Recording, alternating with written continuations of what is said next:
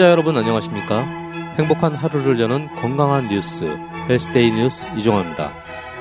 오늘은 긴급 편성으로 메르스에 대한 20가지 궁금증을 다룰 예정입니다. 그동안 헬스데이 뉴스 팟캐스트에는 김양현 교수님과 의학기자 네 분이 함께 했었는데요. 오늘은 아쉽게도 제가 혼자 진행하도록 하겠습니다. 그렇다고 너무 재미없을 거라는 생각은 말아주시기 바랍니다. 빈자리를 다 메울 수는 없어도 메르스에 대한 정말 꼭 필요한 정보만 소개해 줄 수 있는 특별한 게스트를 모셨습니다. 기대해 주세요.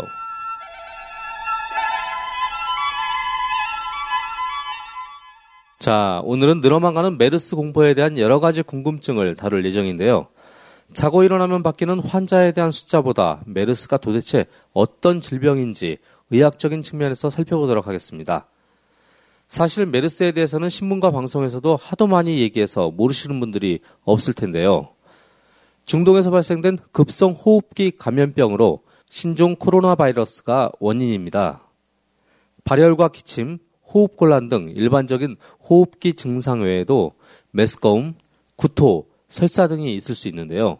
자, 여기서 잠깐 오늘의 첫 번째 special guest를 소개해 드리겠습니다. 연합뉴스에서 헬스톡톡이라고 하는 건강 프로그램을 제작하는 왕지훈 기자인데요.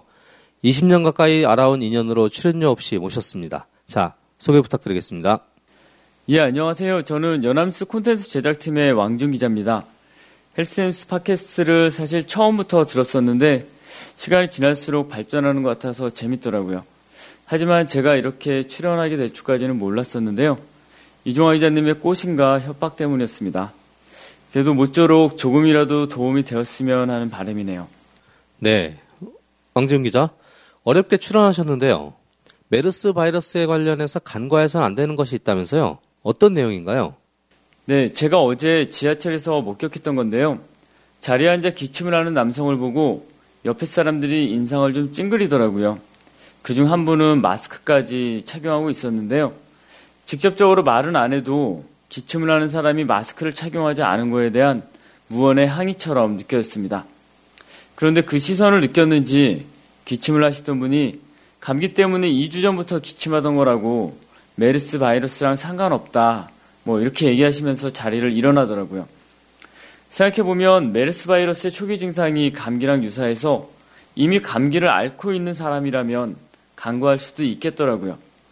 그래서 제가 존경하는 교수님한테 이럴 수 있는지를 물었는데요.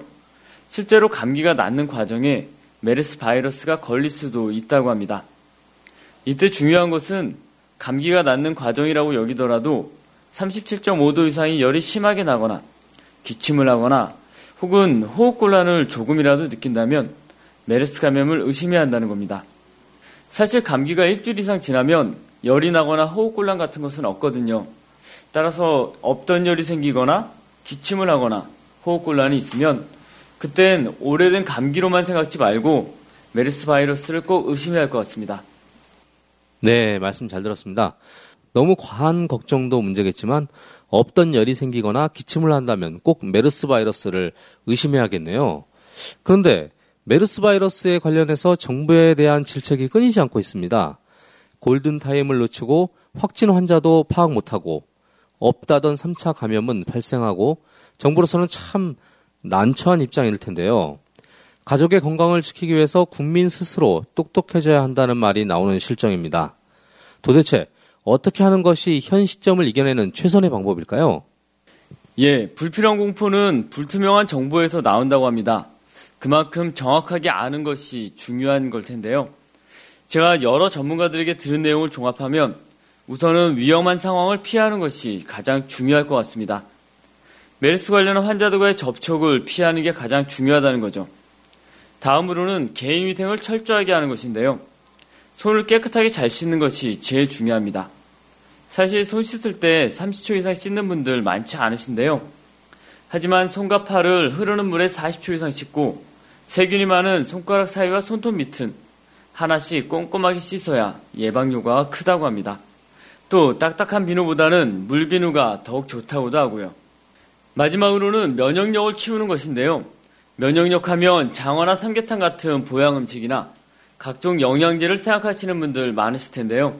전문가들의 의견을 종합하면 좋다는 것을 아무리 많이 해도 정말 좋아지는 것은 조금인데 반해 술과 담배 같은 것을 계속하는 것은 위험 수위를 크게 높인다고 합니다. 이런 이유로 좋은 것을 많이 하려고 하기보다는 술과 담배부터 끊으라고 하는데요. 사실 먹는 것으로 하는 것이 가장 쉽기 때문에 자꾸 영양제 같은 것을 찾게 되는 것 같아 저부터도 반성을 하게 됩니다. 그런데 사실 담배를 피우거나 술을 자주 하는 사람들에게 담배를 끊어라, 술 좀 그만 먹어라, 이러는 것은 너무 익숙해서 메르스 예방에 술과 담배가 중요하다는 것이 약간 억지스러운 면이 느껴지는데 구체적으로 어떤 이유 때문에 술과 담배가 가장 나쁘다는 것인가요? 사실 담배를 피우는 것 자체가 면역세포를 억제시킨다고 합니다. 또 담배 연기는 체내 유해산소를 증가시켜 산화 균형을 깨뜨리기도 하는데요. 또 술을 많이 마시면 균이 몸에 들어왔을 때 방어 역할을 하는 대식세포의 기능이 크게 떨어지는데 남성의 경우 소주 5잔 이상을 먹으면 면역력을 크게 떨어뜨릴 수 있는 고위험 음주에 해당한다고 합니다. 아, 네. 그런데 왕 기자도 술을 좀 잘 하지 않나요? 한 번 먹으면 소주 다섯 잔이 아니라 한 두 병 정도 먹지 않나요? 네, 사실 저도 술을 좋아해서 많이 먹긴 하는데요. 피곤할 때 술을 먹으면 그 순간은 풀리지만 다음날 너무 피곤하고 또 입안에 구내염이라고 해서 염증이 생기는데 그게 다 술 때문이라고 해요. 그래도 요새처럼 조심해야 하는 시기에는 술과 담배를 끊거나 정 어렵다면 줄이기라도 하는 게 필요해 보입니다. 네, 말씀 잘 들었습니다. 그런데 이게 끝이 아니라 더욱 스페셜한 분을 만나고 오셨다면서요? 잠시 소개해 주시겠어요? 네, 제가 소개해 드릴 분은 서울대병원 가정의학과의 박민선 교수님입니다. 이 자리에 모실 것은 아니고 제가 직접 찾아가서 인터뷰한 내용을 소개해 드릴까 하는데요. 제가 사실 취재 다닐 때 질문을 좀 많이 하는 편입니다. 사람들이 잘 알지 못하는 정보 중에서 좀 실제로 도움이 되는 구체적인 정보를 취재하자는 게 기본 생각인데요. 그러다 보니 이것저것 좀 질문을 많이 하게 되더라고요. 이번에 인터뷰를 하고 나서는 이렇게 자세한 설명을 게다가 우리나라 최고의 의사 선생님한테 듣는 것을 저만 듣기엔 좀 아깝다는 생각이 들어서 여러분들께 소개해 드릴까 합니다. 네, 그럼 서울대병원 가정의학과 박민선 교수님을 찾아간 왕지훈 기자의 인터뷰 내용을 생생하게 들려드리겠습니다. 그 메르스 관련해서 간단 간단하게 쭉 여쭤볼게요. 그 메르스와 감기는 어떤 차이가 있나요? 음, 아, 증상적으로는 감기는 일반적으로 콧물이 나거나 또 목이 좀 아프다거나 하는 증상과 함께 기침 뭐 이런 증상이 함께 동반되는 반면에 메르츠는 경한 시기에는 사실 감기와 구별하기가 좀 어렵지만 고열과 함께 기침, 숨이 찬 호흡곤란 증세가 같이 동반된다는 게 특징입니다. 예, 말씀드렸고요. 그럼 어떤 상황에서 어떤 증상이 있을 때 이 메르스를 의심해야 되는 건가요? 어, 우선은 지금은 간접 접촉이라든가 직접 접촉에 병력이 있는 게 굉장히 중요하기 때문에 어, 병원을 다녀온 분들 또, 또 의료진과 접촉이 있었던 경우가 있었는지를 우선 확인할 필요가 있고요. 그 상태에서 어, 고열 또는 뭐 적어도 37도 이상의 열이 나면서 기침이 생긴다면 한번 의심하고 병원을 찾아봐야 되겠습니다. 감기도 일주일 정도 앓으면 넘어가곤 하는데 이 메르스도 발병 어느 정도 지나면 또 혹은 어떤 상태가 될 때 좀 안심할 수 있는지 이걸 좀 짚어주시죠. 음, 저희가 이제 메르스는 지금 잠복기가 2일에서 14일 정도 되기 때문에 접촉이 돼서 감염이 됐다고 하더라도 한 2주 동안은 증상이 없을 수가 있습니다. 그 이후, 이후에 증상이 나타나기 시작한 이후에 한 일주일 정도가 가장 전염력이 높거나 증상이 좀 심할 시기이고요. 어, 일반적으로 증상이 의심돼서 병원을 방문하셔서 확진을 받은 이후에는 어, 지속적으로 검사를 해서 바이러스가 음성이 나왔을 때 저희가 좀 안전한 시기라고 판단하기 시작합니다. 그 메르스엔 어린이는 비교적 안전하고 노인은 매우 위험하다 이렇게 많이 알려져 있는데요. 그렇다면 노인과 어린이는 각각 좀 어떻게 대처해야 되는 건가요? 어, 일반적으로 어, 기저질환이 있는 분들이 좀 더 위험하기 때문에 메르스가 주로 영향을 미치는 폐라던가 이제 흡연을 많이 해서 이미 만성 어, 폐쇄성 폐질환이 있다던가 기존에 알러지가 있는 분들 또 이 폐 자체 기관지 확장증이라든가 염증이 잘 생길 수 있는 그런 어, 기저질환을 가지고 계신 분 조심하셔야 되겠고요. 그 밖에도 원래 신장 질환이 있어서 어, 당뇨나 혈압으로 어, 신장에 이상이 있으신 분들도 조금 주의가 필요합니다. 그래서 노인 되시는 분들은 아무래도 질병에 이완이 되게 되면 좀 더 중한 코스를 갈 거라고 생각을 하고 어, 병원을 일찍 찾으실 수 있도록 하고 또 예방할 수 있는 그런 장비를 최대한 하는 것이 좋겠고요. 어린이 같은 경우에는 지금 사실은 노출이 될 수 있는 기회 자체가 어른에 비해서 굉장히 적죠. 예를 들면 어, 의료진의 가족인 경우를 제외하고는 병원을 방문하는 일 자체가 어, 쉽지 않고요. 이제 대부분 중환자실이나 입원실에서 어, 이런 어, 바이러스가 고농도로 있게 되면서 감염의 위험이 좀 더 높아지기 때문에 우선 노출 기회가 적어서 좀 더 적게 발생하는 것 같고요. 사실 아이라고 해서 어, 좀 더 어린 시기에 폐가 아직 성숙하지 않은 그런 시기의 아이들은 사실 이 질환에 더 어, 감수성이 떨어진다 이렇게 얘기하기는 어렵습니다. 노출의 기회가 좀 더 적은 것이 좀 더 큰 원인일 것 같습니다. 예, 알겠습니다. 그 일단 메르스에 걸린 것으로 의심이 되거나 확진이 되면 이게 병원에서는 도대체 어떤 치료를 하는지 궁금해하거든요. 네. 병원에서는 어, 메르스는 바이러스이기 때문에 이 저희가 항생제 치료라든가 이런 것을 고려하지 않고 일반적으로 몸이 어, 메르스 바이러스에 의한 반응을 어, 이겨나갈 수 있게끔 나타나는 증상들을 호전시킬 수 있는 증상적 치료를 하게 됩니다. 예를 들어서 기침이 심하면 기침을 좀 줄여줄 수 있거나 기침에서 나오는 그런 액체를 어, 물개에서 빼내줄 수 있는 그런 치료를 하기도 하고요. 신장에 이상이 생기면 투석을 한다던가 이런 그런 방법을 쓰고 그렇지 않고 이 메르스 바이러스가 전신으로 퍼져서 어, 혈압이나 이런 것이 잘 안 잡히는 상태가 된다면 어, 혈압을 유지시켜주는 치료 또 어, 호흡기를 사용해서 어, 호흡을 도와주는 작용을 통해서 몸 자체가 어, 메르스가 치료될 때까지 자기 자신이 어, 바이러스에 대한 항체를 만들고 회복될 때까지 온 장기가 제대로 기능을 할 수 있는 것을 도와주는 치료를 하게 됩니다. 예, 교수님 말씀 잘 들었고요. 그 보건복지부 자료에 딱 보면은 그 중증의 경우에는 인공호흡기랑 혈액 투석 등 집중 치료를 받는다 이렇게 돼 있는데 네.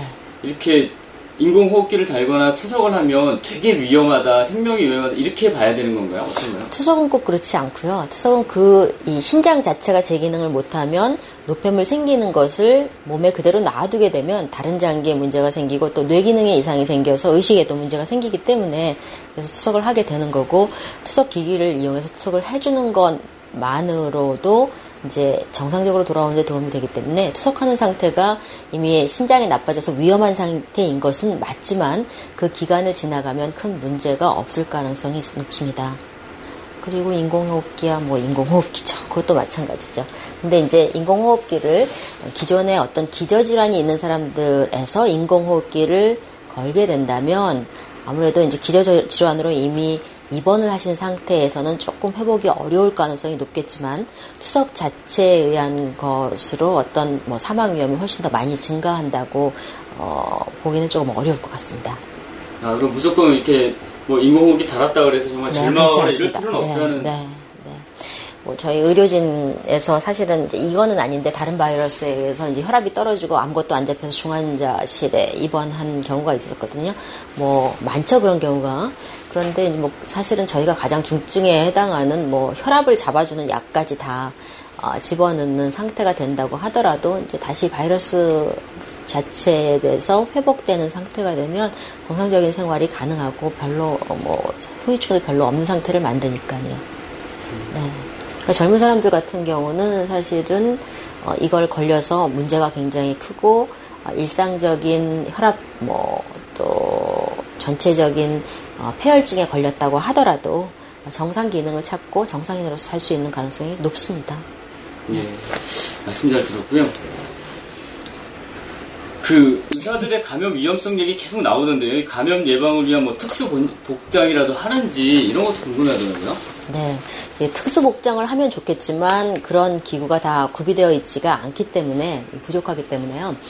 일반적으로 그 저희 그 마스크 얘기하는 N95 마스크하고 그 다음에 이제 사실 격리실에 들어갈 때는 어, 할 수 있으면 옷까지 다 이렇게 어, 장비 에이즈 환자 같은 경우에는 옷 장비 또 이제 고글 같은 그런 고글 같은 그런 안경 같은 것도 쓰고 들어가게 돼 있긴 한데 이번 케이스 같은 경우는 지금 어, 진료를 보는 의료진 자체를 제한을 하고요. 숫자를 제한을 하고 그리고 이제 그런 기구가 있는 경우에는 그렇게 하고 그렇지 못하면 일반적인 마스크 하는 거, 그 다음에 소독하는 거, 뭐 그리고 거기가 자체가 뭐 음압이 있는 상태의 그런 격리실에 두게 되니까 이제 환자 자체 균 같은 거를 조절하는 거와 함께 멸균 조절하는 거와 함께 어, 최선의 보호기구는 못 되지만 할 수 있는 최선을 하고 있는 걸로 알고 있습니다.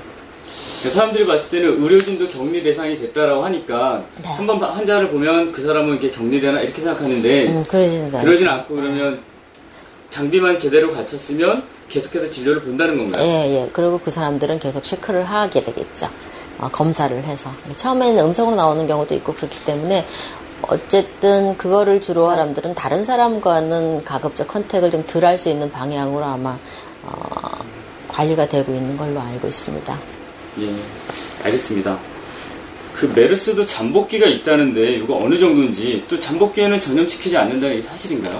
음, 지금까지 알려지기에는 콧물이나 눈물 또 침 이런 것들을 통해서 우리가 기침을 할 때 간다고 알려져 있기 때문에 그 이전에 증상이 나타나지 않는 단계인 보통 2일에서 2주 사이에 잠복기를 가진다고 보는데 그때에는 전염력이 없는 것으로 생각하고 있습니다. 네, 그 1차, 2차 지금 3차까지 나왔는데 이게 사실은 뭐 9차, 10차까지도 갈 수 있다고 그러던데요. 이게 뭐 기준이 어떤 건가요? 그러니까 몇 번째 처음 환자에서 몇 번째 컨택한 사람이냐는 의미인데 사실은 3, 4차 정도 가게 되면 그 다음에는 이게 별로 의미가 없죠. 전체적으로 문제를 일으키는 거지 지역 지역 사회로 갈 수 있다고 봐야 되는 거지. 사실은 3, 4차, 뭐 5, 6, 7, 8차 되면은 사실 격리해야 될 사람이 어떻게 어, 잘 조정될 수 있는 정도냐. 오히려 이제 그때쯤 되면 개인 위생이나 개인적인 어, 방어 또 그리고 어, 자발적으로 열이 나거나 이럴 때는 뭐 신고나 좀 더 그런 것들을 활 어, 활성화시켜서 어, 전체 사회 전체적으로 이거를 어, 없애는 방향으로 가야지 지금처럼 이렇게 한 단계 한 단계 이렇게 하는 것으로는 아마 좀 쉽지 않을 것으로 생각이 됩니다. 네, 알겠습니다. 그 치사율이 40%가 넘다라는 것 때문에 공포심이 좀 커지고 있는데요. 이게 근데 일부에서는 중동에서 통계를 낼 때 중증 환자들만 대상으로 해서 수치가 크게 올라온 거지 실제로는 그렇게 위험하지는 않다라는 얘기도 있던데요. 치사율 40%가 갖고 있는 의미, 또 위험성 이런 걸 어떻게 이해해야 되는 건가요? 네, 음, 저 사우디에서의 그 치사율은 사실 병원에 있는 사람들만 걸린 게 아니라고 합니다. 그러니까는 이제 어, 병원에 입원한 사람이 아닌 사람도 어, 접촉했던 사람들에서 걸린 거라고 해서 일반적으로 어, 치사율이 어, 그 나라의 의료 어떤 환경 이런 거에 영향을 받기 때문에 사우디에 비해서 그 옆에 있는 레바논인가 다른 나라는 치사율이 훨씬 더 적었다고 알려지고 있거든요. 그래서 우리나라 의료 수준을 생각한다면 치사율은 40%보다는 훨씬 적을 것으로 생각이 되는데 단지 문제는 병원에 입원한 사람들의 그 병 자체의 중증도에 따라서 이미 어, 이거에 노출이 되지 않았어도 조금 더 위험할 수 있었던 사람들이 포함될 가능성이 있어서 초반기의 어떤 치사율은 정확히 얼마나 낮아질지 모르겠지만 시간이 지나면서는 좀 더 치사율이 낮아지는 걸로 보고가 될 것으로 기대됩니다.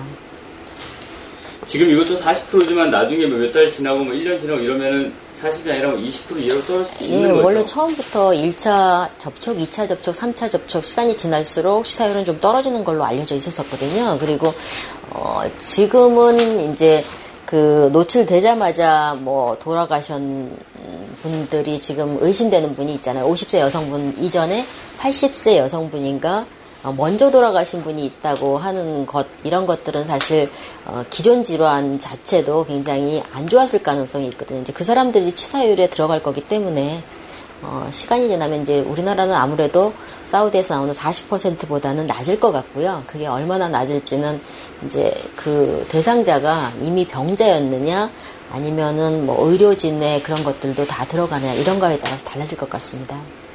근데 그러면 사우디에서의 40%는 이게 시간이 조금 지났잖아요, 우리나라보다. 네. 근데 시간이 지난 다음에 40%가 나온 거예요? 아니면 초창기에 40%인 거예요? 아마 전체적으로 40%일 것 같은데요. 왜냐하면 통계를 전체적으로 잡고 있을 테니까. 그럴 것 같고.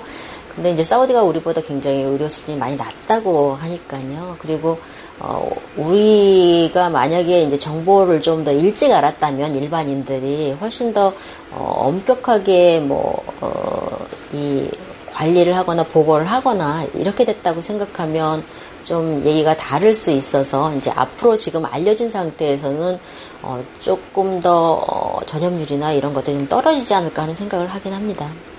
알겠습니다. 그 뭐 감염 환자 접촉하는 것 같은 위험한 상황을 만들지 말 것, 뭐 개인 위생을 철저히 하는 것, 마스크 착용하는 것, 뭐 면역력 증진에 힘쓸 것 이런 것들 많이 얘기하는데요. 네. 실제로 이런 게 도움이 되는지 그렇다면 뭐 어떤 것들이 더 중요한지 혹은 더 보탤 건 없는지 이거 좀 짚어주시죠. 우선 첫 번째로는 손 씻기가 가장 중요할 것 같습니다. 개인적으로 할 수 있는 거는 지금 감기라던가 다양한 우리 바이러스에 대해서 이전에 그 예방했던 수칙 중에 1번은 사실 손 씻기니까요. 두 번째로는 어, 마스크를 쓰는 것 자체는 기침을 하는 사람은 확실히 자기를 보호하는 면도 있지만 남한테 어, 기침해서 나가는 것들을 생각을 해야 되기 때문에 마스크를 쓰는 게 좋겠고요. 일반인들도 사실은 대부분 마스크가 필요한 것은 아니고 병원을 방문하시는 분들이라던가 이미 기존에, 기존에, 기존에 폐에 어떤 문제가 있어서 이런 상황에서 좀 더 위급할 수 있는 분들은 마스크를 쓰시는 게 도움될 것 같습니다. 그래서 우선 첫 번째로는 접촉원에서 차단할 수 있는 것들을 최대한 하는 거, 그게 첫 번째고요. 나머지 부분은 자기 몸의 면역력 사, 상태를 이제 최대한으로 어, 높이자면 사실은 일반인들이 특별한 이상이 없어도 감기를 걸리거나 폐렴에 걸리는 경우가 생기잖아요. 그런 경우에 대부분은 우선 첫 번째로 과로하는 경우, 지나치게 과로하고 수면하지 못하는 분들, 이 원인이 되기 쉽기 때문에 이 시기에는 가급적 뭐 음주, 흡연을 통해서 몸을 힘들게 만드는 상황 이런 것들을 좀 절제하고 일 자체도 지나치게 과로하지 않는 방향으로 하는 거 주의하셔야 될 것 같고요. 두 번째로는 과로라는 게 이제 일을 하는 분들은 이렇게 잘 알기가 쉬운데 일반인들은 내가 과로한다는 사실 잘 아, 알기가 어렵습니다. 이제 보통 좀 피곤함을 느끼고 어, 낮에 좀 쉬거나 자야 한다 이런 것들은 사실 과로인 거거든요. 이 상태를 만드는 거는 어, 먹는 열량보다 소모하는 열량이 많은 경우입니다. 특별히 일을 하지는 않았지만 어, 식사량이 좀 적어졌다던가 아니면 열량이 적은 음식을 먹었을 때 또 제때 식사를 하지 않았을 때는 상대적으로 일시적인 과로 상태가 올 수가 있어서 어, 과로 상태가 오게 되면 체력 떨어지고 몸의 모든 기능이 떨어지기 때문에 당연히 면역 기능도 떨어지겠죠. 이때 바이러스에 노출된다면 모든 방어벽이 뚫리는 거기 때문에 가급적 제때 식사하고 끼니마다 어육류나 밥류 같은 탄수화물, 그러니까 열량을 주는 그런 것들이 부족하지 않도록 그리고 지나치게 운동을 해서 어, 어, 힘이 모자라는 상태를 만들지 않도록 하는 게 중요하겠습니다. 네, 알겠습니다. 말씀 잘 들었고요. 이미 감기가 진행 중일 때 메르스 바이러스와 만나면 감기 증상이 더 심해지는지 아니면 이미 바이러스가 있으니까 메르스에 감염되지 않는지 이건 어떤가요? 그렇진 않죠. 이거는 바이러스 종류가 다른 거기 때문에 감기에 걸렸다고 더 안 걸리는 건 아니고요. 이미 감기에 걸리는 사람들은 글쎄요 회복기가 돼서 다시 제자리 돌아오는 시기가 아니라면 요즘에는 사실 감기 걸리면 꽤 오래 가는 분들이 많거든요. 아마도 어, 과거보다 연세 드신 분들이 이렇게 적게 먹고 과로를 하시는 경우가 많아서일 것 같기도 하고요.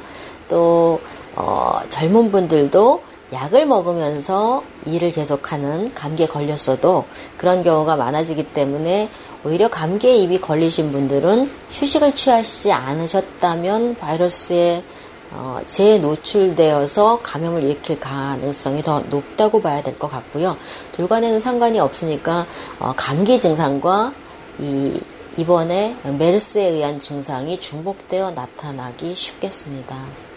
그런 사람들이 기침을 하면 야 너 혹시 메르스 아니야? 그렇게 물었는데 아니야 나 이거 원래부터 감기였어. 그렇다고 이게 아니라고만은 할 수 없는 거죠. 열이 나고 그런다면 이제 기침이 끝나가는 시기가 되면 고열이 나지는 않거든요. 감기 자체는 심한 고열이 나지는 않죠. 콧물 좀 나고 몸이 목이 좀 아프고 그렇지 열이 심하면서 호흡이 숨이 차거나 이런 일은 잘 없잖아요. 근데 이거는 숨차는 증상이 나타나니까 그런 게 더 복합된다면 그 자체는 감기에 어떤 합병증이 생겨서 폐렴으로 갔건 아니면 메르스가 생겼건 아니면 다른 어, 바이러스로 인해서 심장에 물이 차건 폐에 물이 차건 다른 이벤트가 어, 생겼다는 얘기거든요. 그러니까 기존의 감기 증상에 숨이 차거나 어, 열이 다시 오른다던가 뭐 이런 일이 생긴다면 병원을 방문하셔야 옳죠. 열이 다시 오르거나 아니면 숨이 차거나 둘 중에 하나만 있어도 의심을 해야 된다는 건가요? 그럼요. 음. 감기는 숨 차지는 않죠.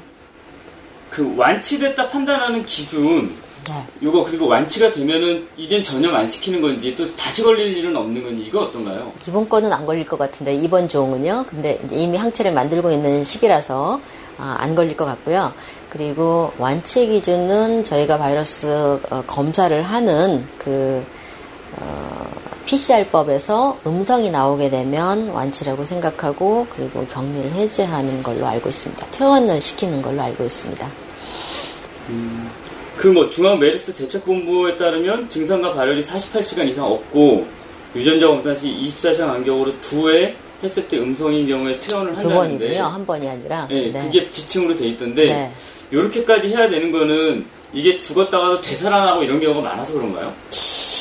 48시간 동안 이런다는 건 네, 죽었다가 되살아나는 건 아니고 몸에서 이미 이제 항체를 만들어서 어, 걔를 방어를 할 텐데 어, 그래도 이게 감염이 되면 치사율이 너무 강하니까 좀 더 확실히 확인을 하는 개념일 것 같아요. 왜냐하면 바이러스 균 검사가 정확도가 100%가 아니거든요. 그러니까 위 음성이 나올 확률이 있기 때문에 다시 한 번 해서 확인을 하는 거일 것 같습니다. 예, 알겠습니다. 그 메르스와 관련해서 좀 사람들이 너무 많은 지금 오해들이 있는 것 같은데요. 네. 요거 좀 짚어주실 만한 거 좀 있을까요? 음, 우선 지금까지는 간접 어, 접촉이거나 직접 접촉이 있는 사람에게만 있을 수 있다고 지금 생각을 하는 거기 때문에 내 주변 상황에서 지금 아직까지는 지역 감염이 됐다고 보고 있지는 않거든요. 그래서 내 주변 사람이 특별히 병원에 다니거나 방문한 사람을 만난 게 아니라면 어, 이 지금 감염은 병원 속에서 균이 아주 바이러스가 밀집되어 있는 환경에서 잠깐의 어, contact으로도 어, 감염이 될 수 있었다면 일반적으로 어, 가볍게 만나는 그런 단계에서 감염이 되기는 사실 쉽지 않은 거거든요. 그러니까 그런 history가 있는 분들을 만날 때는 어, 만나는 걸 자제하거나 이제 보호하는 거를 충실히 해야 되겠지만 지금 그렇지 않은 경우에는 이렇게 지나친 불안이나 아, 이런 것들은 오히려 온몸의 뭐 혈액순환이라든가 온몸의 장기 기능을 억제해서 오히려 바이러스에 좀 더 취약하게 만들 수 있어서 개인 레벨에서 내가 할 수 있는 최선을 한 거 말고는 나머지는 나한테는 큰 문제가 없을 거라고 생각을 하시고 좀 편안하게 일상의 일을 하시는 게 필요하겠습니다. 그 사람들이 저 같은 경우도 오늘 병원 간다 그러니까 오늘 그 집에 들어오지 말고 딴 데서 자, 뭐 이런 식으로 그냥 병원에 갔다 온 것만으로도 되게 막 염려하는 사람들이 있더라고요. 네. 근데 사실 병원에 갔다 그래도 뭐 악수를 한다든지 이런 직접적인 접촉이 없으면 그죠. 상관없는 거 아닌가요? 네, 그리고 이렇게 저희가 이제 이 그런 거를 많이 하는 의사 선생님을 만날 때 하고 병 그러니까 병실이나 호흡기 질환자 열이 나는 사람을 많이 보는 의사 선생님을 대하는 거 하고 그런 경우가 거의 없는 거 하고는 조금 얘기가 다를 것 같아요. 그래서 저희가 지금 병원에서 어, 근무를 하기 때문에 손쉽게는 충실히 하지만 마스크를 쓰고 환자를 보지는 않고 있거든요. 이제 왜냐하면 어, 제 자체가 우선 기침을 하거나 그런 거는 아니고 바깥에서 기침을 하시는 분이나 이런 분들은 어, 바로 이제 격리해서 진료를 볼 수 있는 그런 쪽으로 옮기고 있고요. 기침을 하거나 열이 나거나 이런 분들은 그렇게 옮기고 있기도 하고 대부분 연세 드신 분들을 진료를 하는데 마스크를 쓰고 말을 하게 되면 그냥도 말을 못 알아듣는 경우가 있기 때문에 굉장히 진료가 좀 어려워지는 경향이 있어서요. 그래서 꼭 필요한 경우 아니면 이 병동을 어, 돌거나 병원 전체를 돌아다니시는 분들은 지금 다 마스크를 하고 돌아다니고 있습니다. 반면에 어, 자기 진료실하고 연구실이 일상적인 그런 노출에서 조금 벗어나 있는 분들은 어, 이런 개인 위생 중에서 마스크는 조금 꼭 하는 거는 아니기 때문에 이제 병원을 방문했다고 해서 병실은 지금 방문을 거의 하지 못하게 하고 있기 때문에 그쪽 부분이 아니고 또 호흡기 환자가 많은 부분을 가신 게 아니라면 그렇게까지 무서워하실 일은 아닐 것 같아요. 그럼 교수님께서는 지금 메르스 환자를 직접 진료 보신 적이 없으신가요? 네, 없습니다. 네. 그러니까 저희가 지금 조금이라도 의심되면 바로 저 응급실 앞에 격리해서 전화를 통해서 history taking을 하고 의심된다면 장구를 다 하고 내려와서 진료를 보게 됐기 때문에 그래서 저희가 직접적으로 대하는 건 지금 별로 없습니다. 그럼 메르스 환자를 직접 치료하는 분들은 감염내과, 뭐 호흡기내과, 네. 응급의학과 요 세 과인가요? 응급의학과도 지금 직접 응급실로 넣지는 않고 있고요. 응급의학과 앞에 이, 이 임시로 만들어진 진료실이 있어서 응급실로 환자를 들여보내지 않고 있고요. 그리고 어, 이 감염내과 선생님들은 어, 진료를 보는 선생님을 제한하고 있습니다. 그러니까 전공의 선생님이나 인턴 선생님은 들어가지 못하도록 하고 있거든요. 교수와 그리고 전문의 선생님 어, 일부만 지금 출입을 하게 만들어놨기 때문에 어, 사실 어, 전공의 선생님이나 인턴 선생님은 그 자체도 사실 경무에 시달리는 경우가 있어서 어, 감염에 노출되면 위험할 수 있기도 하겠죠. 그래서 조금 어, 이렇게 제한을 하는 식의 진료를 하고 있습니다. 그 사람들이 뭐 음모다 뭐 이런 얘기까지 하는 것 중에 이게 공기로 전염이 된다 안 된다 얘기가 되게 많이 있어요. 근데 이게 원래는 되는데 정부에서 이게 자꾸 뭐 이렇게 거짓말을 한다 얘기도 있는데 실제로 의학적으로는 이게 공기 전염이 어떤 거예요? 만약에 공기로 전염이 된다면 지금보다는 훨씬 빠른 속도로 이게 어, 진행해야 될 것 같아요. 그러니까 예를 들면 이제 결핵 같은 거는 그렇게 어, 물론 침이나 뭐 감염물도 그렇지만 사실은 조금 가, 같은 공간에 있었던 거 뭐 이런 것들 공기를 통해서 전염된다고 생각을 하거든요. 근데 그런 거에 비해서 지금 환자 수가 늘어나는 속도를 보면 그렇게 보기에는 아직 조금 미진한 그 숫자의 그 증가 폭이 그렇게 보기에는 조금 미진한 부분이 있는 것 같습니다. 그럼 만약 집에서 자가격리나 뭐 이렇게 한다고 하더라도 그래도 집의 온도를 가급적 좀 낮춰주는 게 좀 좋은 건가요? 높게는 못한다면? 그냥 편안한 상태로 만들고 나머지 이제 집기류나 어, 환자가 쓴 것들, 이 살균 소독 이런 것들을 철저히 하는 게 필요하겠죠.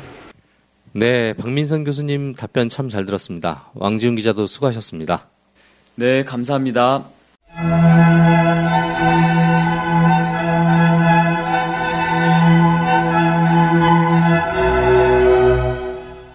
메르스 바이러스가 무서운 것은 확률이 적더라도 나에게 혹은 우리 가족에게 닥치면 100%라는 점 때문일 겁니다. 위험한 상황을 피하고 개인 위생을 철저히 하는 것, 술, 담배를 끊고 균형 잡힌 식단과 운동으로 면역력을 키우는 것이 가장 중요해 보입니다. 특별 방송으로 꾸민 메르스 특집 여기서 마치겠습니다. 감사합니다.